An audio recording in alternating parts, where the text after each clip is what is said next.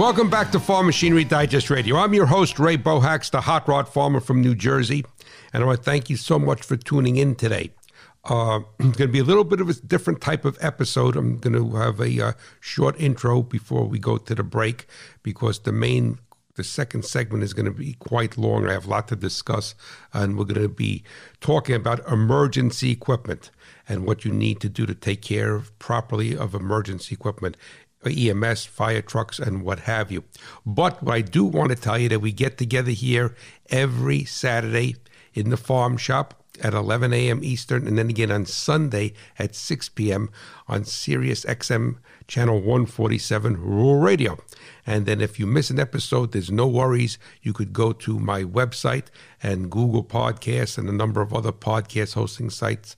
And one week after the episode drop airs, it will be listed as a podcast so you could reference it. But what we need to do is I need before we get into this, I need to uh, to give away two hot rod farmer license plates. And the first one goes to Mr. Andy Lindsay out in Freeport, Pennsylvania, who is a longtime listener of the podcast, Idle Chatter podcast. And the other license plate goes to Mr. Rock Katchnig, and he's just in Western Illinois. He didn't give me his town.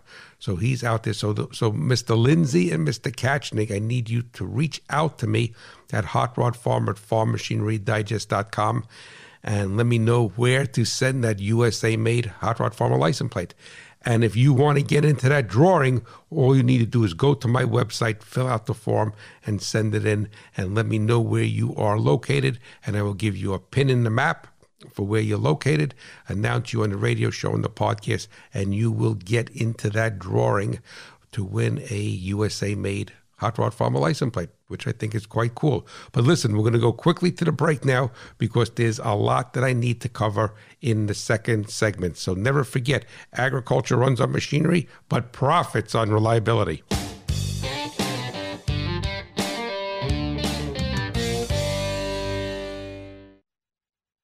On SiriusXM. The best collection of podcasts is just a tap away. Hear podcasts from Marvel, including the award-winning Wolverine, The Long Night, and exclusive podcasts, Marvel Method and Marvel's Declassified. Plus original podcasts from your favorite SiriusXM hosts, including Stormy Warren, Fantasy Sports' Lisa Ann, and Jeff Lewis. Listen to the podcast favorites you've been hearing about without ever having to leave the SiriusXM app. Free for most subscribers. Just download it today and tap podcasts hold it, and hit more birds. I'm Scott Linden out and about in the uplands. In the days of silk fly lines, English anglers would utter, God save the Queen, before they set the hook. This gave the trout time to take the fly in his mouth and turn, setting the hook himself. Now, it's good advice for bird hunters, too, for a slightly different reason.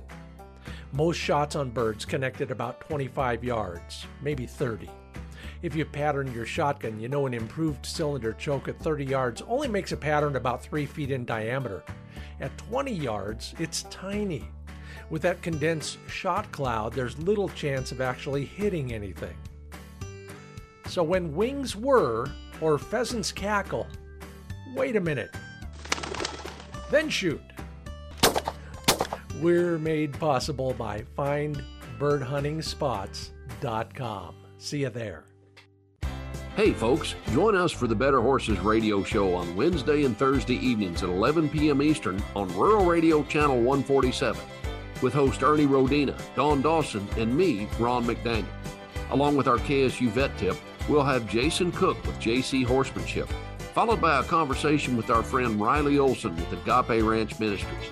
So tune into the Better Horses radio show on Wednesday or Thursday evenings right here on Rural Radio Channel 147.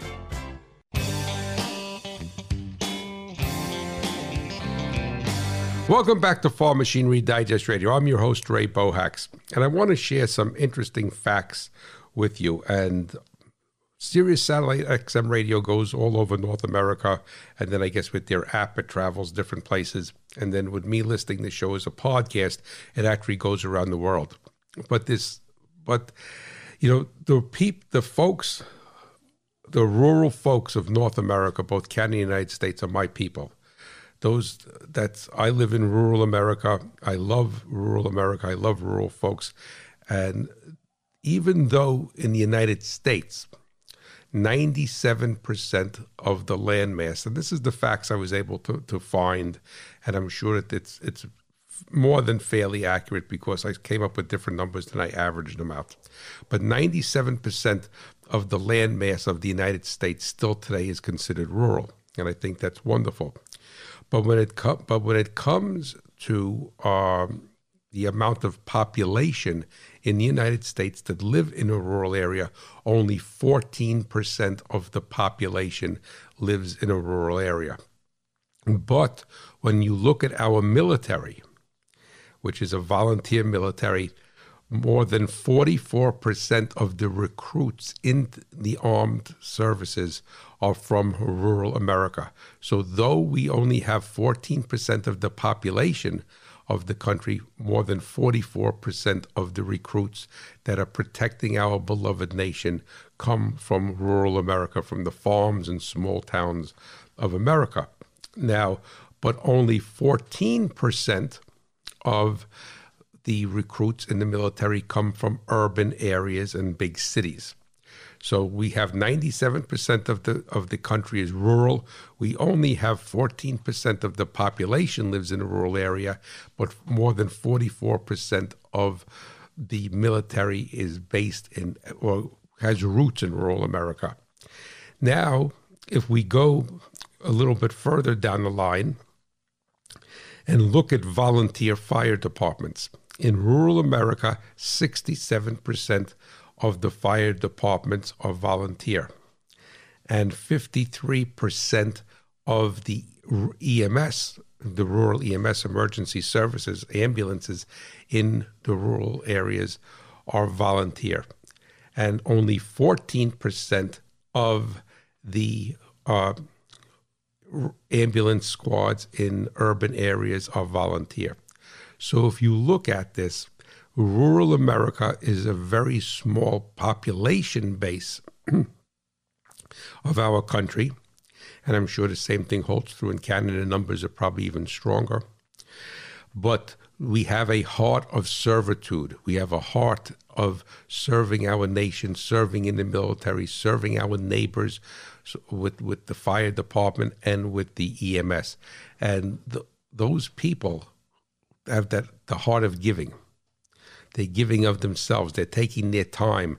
They're taking time away from their family, from their businesses, from their farms to serve. They take and they're putting themselves in risk to serve. And that is a wonderful, wonderful statement about rural America. And often it gets overlooked, specifically in the political climates, right? But what I want to talk about today on Farm Machinery Digest Radio is I obviously cannot come to your fire department and help put out a fire or be on an ambulance call to help save someone's life. But what I can do is talk to those people who are in charge of that machinery and caring for that machinery, those volunteers, and give them some tips to make not only those fire fire trucks and those ambulances and any other rescue apparatus more reliable, have less downtime, and lower the operating cost because all of these volunteer agencies are working off a little bit of taxpayer money and collecting money on the side of the road or from fundraisers. And, and so it's not even enough that they're giving their time and, and risking their lives for these causes, but they also spend their time, time trying to fundraise. And it's, I felt very compelled to come and talk to this audience and say, hey, this is what you could do to make your machinery last longer and make your machinery more reliable because because there's not that much difference with farm equipment and emergency equipment, no matter what it is. It's got to roll when it has to roll.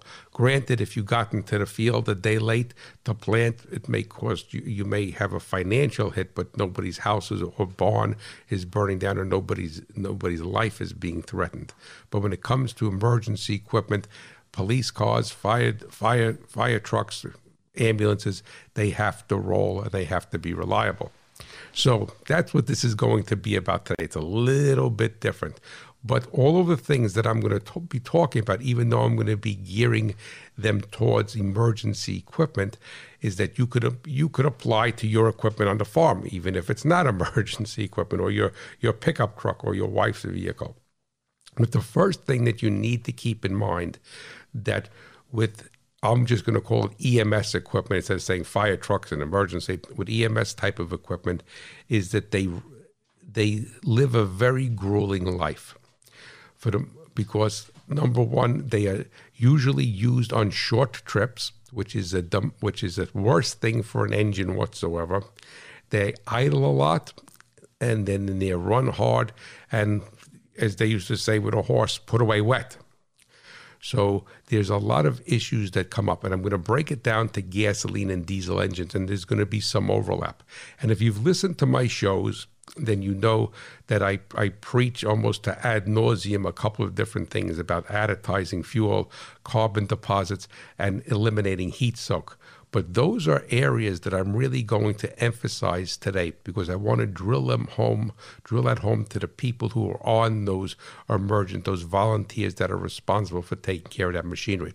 So now the first thing that I want to say is that most, and I'll talk about gasoline engines. So if you have a, a gasoline powered ambulance and you have a uh, some sort of rescue vehicle, EMS, the thing is that the vehicles today are mainly the past 10 or 15 years of what's called drive by wire. There's no throttle cable. And the bad part about drive by wire is that it uses, an, so the gas pedal, the throttle pedal, is actually hooked up to a potentiometer. There's two potentiometers there. And so one goes zero to five volts and it's at the gas pedal, and the other one goes five volts to zero. And what the ECM does, the computer controls, doesn't control, it compares both voltages. And that's a safety feature that they have. And most of them, almost all of them that I mean, that I'm aware of, is zero to five and five to zero. So the now what will happen is that if one of those sensors defaults, then the vehicle will have no power. It'll only go maybe 20 miles per hour. So it's very, now the system is very, very reliable. But what I need for you to do, or I, I suggested you to do, is get familiar with your with your EMS vehicles and see if they are drive by wire. Because if you have a lot of, let's say you went to a to, to God forbid, a grain bin rescue, right? and you're there and you got mud on your shoes or or, or I mean, most fire scenes right they're spraying water so there's going to be mud. And people got you know somebody got into the into into like my sister's a paramedic so they used to call that a bus. I don't know whether they do or not. Got into that you had muddy shoes what have you. Or the it's very common for that sensor to get polluted in a rural environment up underneath the dashboard. The guy's got big work boots on. He came out of the barn to emergency situations, got manure, got mud, and he gets in that ambulance. And, and the thing is that if you lose one of those sensors, that vehicle is going to go uh, default to about 20 miles per hour. And imagine the the stress and the agony of you taking someone going to a call or going to taking someone to the hospital and the sensor defaults. So what I want what I suggest for you to do is put eyeballs on those sensors and make sure that the wires are plugged in. But most importantly, I said, they're very reliable, but most importantly, make sure that it's clean around that area, that it doesn't have mud or dirt or manure or what have you around that area, because all you have to do is have that moisture and that mud get into that sensor and it's going to default. The other thing basically is that keep in mind that you have that electric motor. So that sensors that's drive-by wire is going to send a signal to the electric motor, and the electric motor is going to open the throttle plates. Now, in most instances, on an emergency vehicle, there are times when it is seen wide open throttle. And that is very, very good because you need to exercise that electric motor. So if you have a vehicle that has drive by wire emergency vehicle, it's important for you to take it out when you're not on a call and whack it a couple of times. And this needs to be done I'm not going to say on a weekly basis, but it, it, needs to be done often so you could exercise that electric motor. Because what will happen is if it if it's driven very gingerly, that electric motor is going to fail prematurely and bind, and then again, it is not going to fully open the throttle. So you're calling for full power or 50% power, 60% power, and it's not going to do it. I wish they'd bring back the old throttle cable. In all of my years, I never put a throttle cable. They sometimes they stretched. I've never had one break, but this system is very, very ripe for a potential problem specifically on an emergency vehicle, and that is no joke if this thing defaults to 20 miles per hour. The other thing with staying on gasoline is that those engines, you go to emergency scene, it's sitting there and idling. All right, it's sitting and idling, and when it's sitting and idling, the underhood temperature is going to get very high simply because there's no what we would call real estate under there. There's no place for the heat to go, and you're going to heat soak all those components. Now, I'm not saying that you are in a fire scene, an ambulance scene, and you go pop the hood. Not saying that whatsoever. That would be ridiculous for me to say that. But when you get back to the to the fire station, you get back to the ambulance squad building, and don't let open the hood and let this cool off because that heat soak is going to degrade everything. And, and i've spoken about heat soak before but it's specifically specifically with a emergency vehicle because then again if you have a component fail and remember it's going to degrade the electronics the rubber hoses the gaskets everything that's underneath that hood. And most ambulances are on a van type of chassis all right, and which is terrible. And there's no real estate, there's no air movement under there. So on all of whether it's gasoline, whether it's diesel, whatever it is, when you get back from the call, open the hood and let it cool off because you're going to greatly, greatly increase the life of everything under the hood. All right, very, very, very, very important. And keep in mind that in most applications, the batteries are there also, at least the batteries for the engine, and that heat soak is going to deteriorate the batteries. Now, when it comes to fire trucks, most of the time, they they may be run hard going to the fire, but lots of times they the majority of the time they loaf around and they idle. It's important for you to get a test route, or I would say a route. It doesn't have to, I'm calling it a test route, but for you to take those eh, those emergency vehicles and take them out and run them hard because if you're not going to, because they're going to get all carboned up. We have a, a town, my town had a fire truck. All right, it only went like three or four miles, five miles for all of these years. The thing was so carboned up inside. It was a diesel, it was a Mack, it was so carboned up it hardly ran.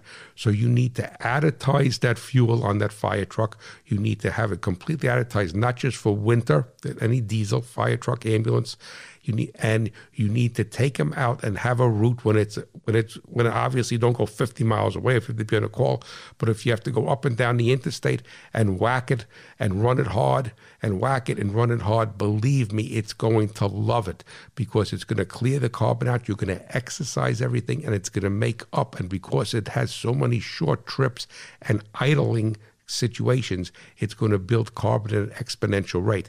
And you need on a gasoline engine, you also need to keep an injector or fuel systems cleaner in there because you need those injectors are going to build a lot of deposits from the heat soak and from the idling. Very, very, very, very important. All right. The other thing that I want you to keep in mind is that somebody in the in the emergency fire station EMS should learn how to use a battery load tester.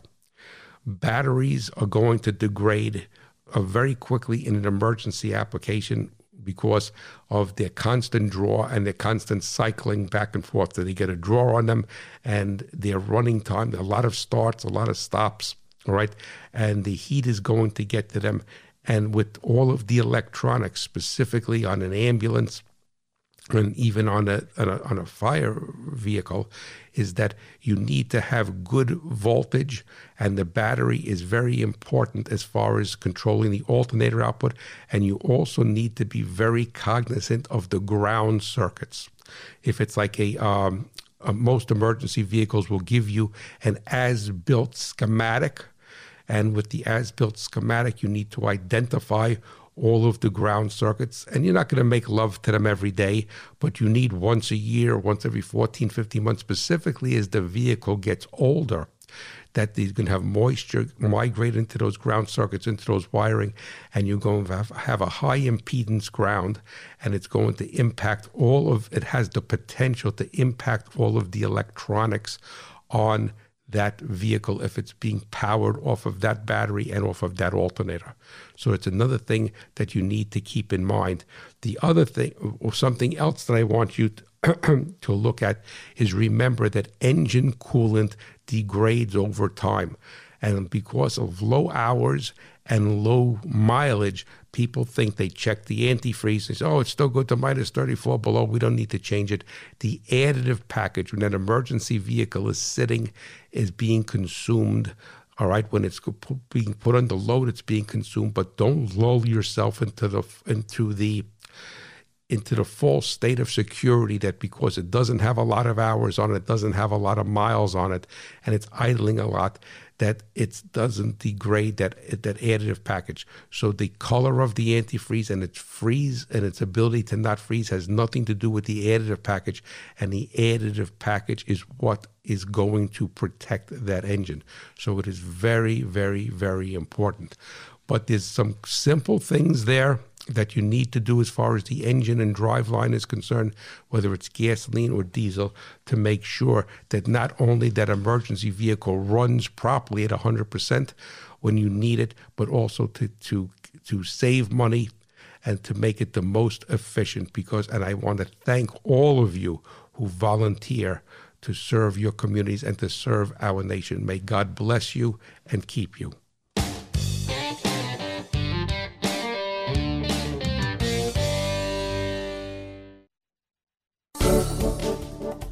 How can you maximize yield and profits on your farm? Hi, I'm Darren Hefty. On the Ag PhD radio show, we talk about all the ways you can get the most return on investment for the crops on your farm. Our guests are farmers and experts in the industry, and we discuss the latest innovations in fertility, crop production, seed traits, and much more. We also answer your questions live via phone, email, or Twitter. Don't miss the next Ag PhD radio show, weekdays at 3 p.m. Eastern, 2 p.m. Central on Rural Radio Sirius XM, Channel 147.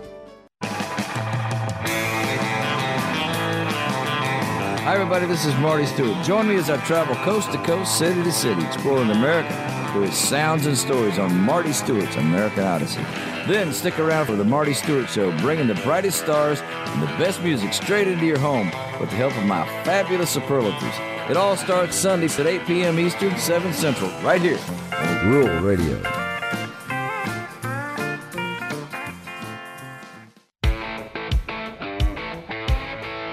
This is Shaun Haney. If you're serious about ag, it's time to get real and get connected with Real Ag Radio. We'll talk markets, agronomy, machinery, and cover the real time issues affecting farmers and ranchers in Canada and all of North America. It's your go to source for the latest ag news impacting producers on both sides of the 49th parallel. Get real and get connected with Real Ag Radio at 4:30 Eastern and don't miss the replay at 7 in the morning on Rural Radio 147 and the SiriusXM app.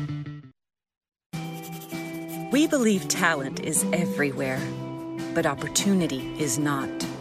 There are many causes, but it mostly comes down to race, what their parents earn, and where they live. It's made worse by unequal access to technology, healthy foods, and mentors. It's time we provide opportunities for all our kids. Nothing should hold a kid back, and if we all pull together, nothing will. Visit 4h.org today and join us.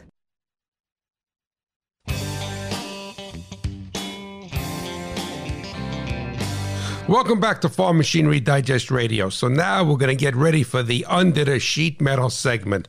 But before we do that, we got to invite in my buddy Tex Rubinowitz from Ripsaw Records. He's the hot rod man. Well, I'm a rolling daddy with a mean machine. It's got a V8 motor and it sure is clean. I'm a hot rod man. Yeah, I'm a hot rod man. Look out, little mama gonna get you. Yeah, righty, Tex. Thank you so much.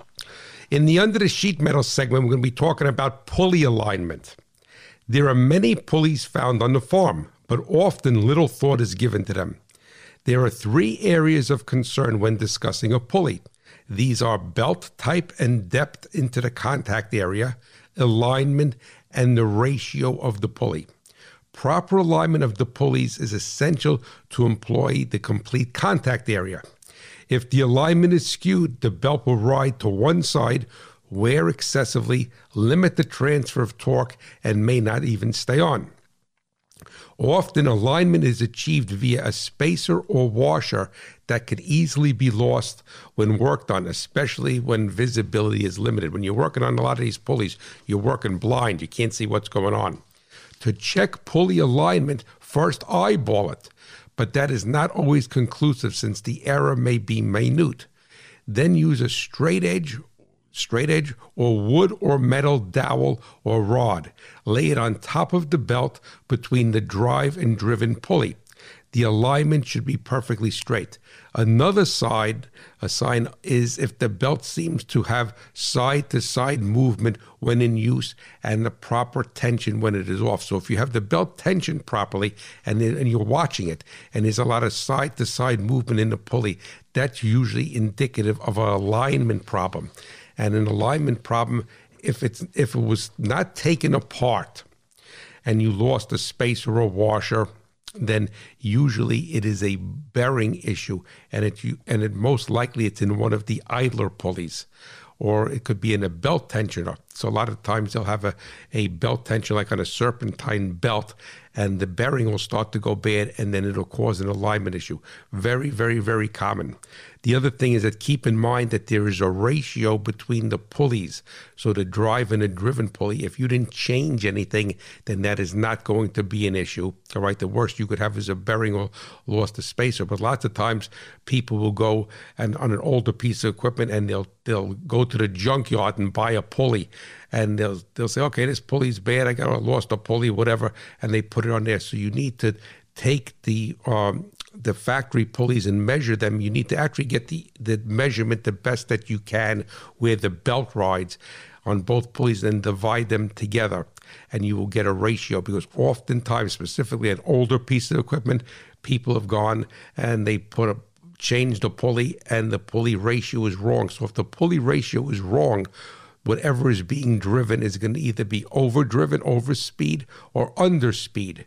So that is very, very, very important. So you could be chasing a problem, let's say like with an alternator or what have you, and wondering why under load the output is not high enough, and that is because the ratio is wrong. So it's something for you to keep in mind. But as we get ready to close here, please, please, anybody who's involved with any EMS, please look at those things on the equipment and I just want to thank you so much for your service to your community and our nation. And may our Lord bless and keep all of you. Listen, I thank you so much for tuning in, and hopefully you'll catch me next week. And the Hot Rod Farmers pulling for you, the American farmer and rancher, and my beloved, beloved America. Thank you so, so much for listening. I am honored by you tuning in. Have a blessed day. Bye bye. As we bring you more than 30 hours of agriculture and rural news every week. Our team of news writers, editors, and producers work hard to find the headlines and stories that matter the most to you. Live reports and high profile guests like market analysts and traders, farm state lawmakers, and commodity group leaders. All giving you the inside track to make the best business decisions for your farm or business. The best staff, the best producers. The news rural America turns to RFD TV, rural America's most important network. This week on Rural Radio, Channel 147. Everything to know about the Western life and the ag industry is found on Rural Radio. This week we spotlight some of the best cowgirls across America. Don't miss live coverage of the WCRA Women's Rodeo World Championship, Monday through Saturday at 8 p.m. Eastern on Sirius XM Rural Radio. Tune in this week to Rural Radio Channel 147 and listen anytime on the SXM app. It's the Ranch It Up Radio Show. Join me, Jeff Tigger Earhart.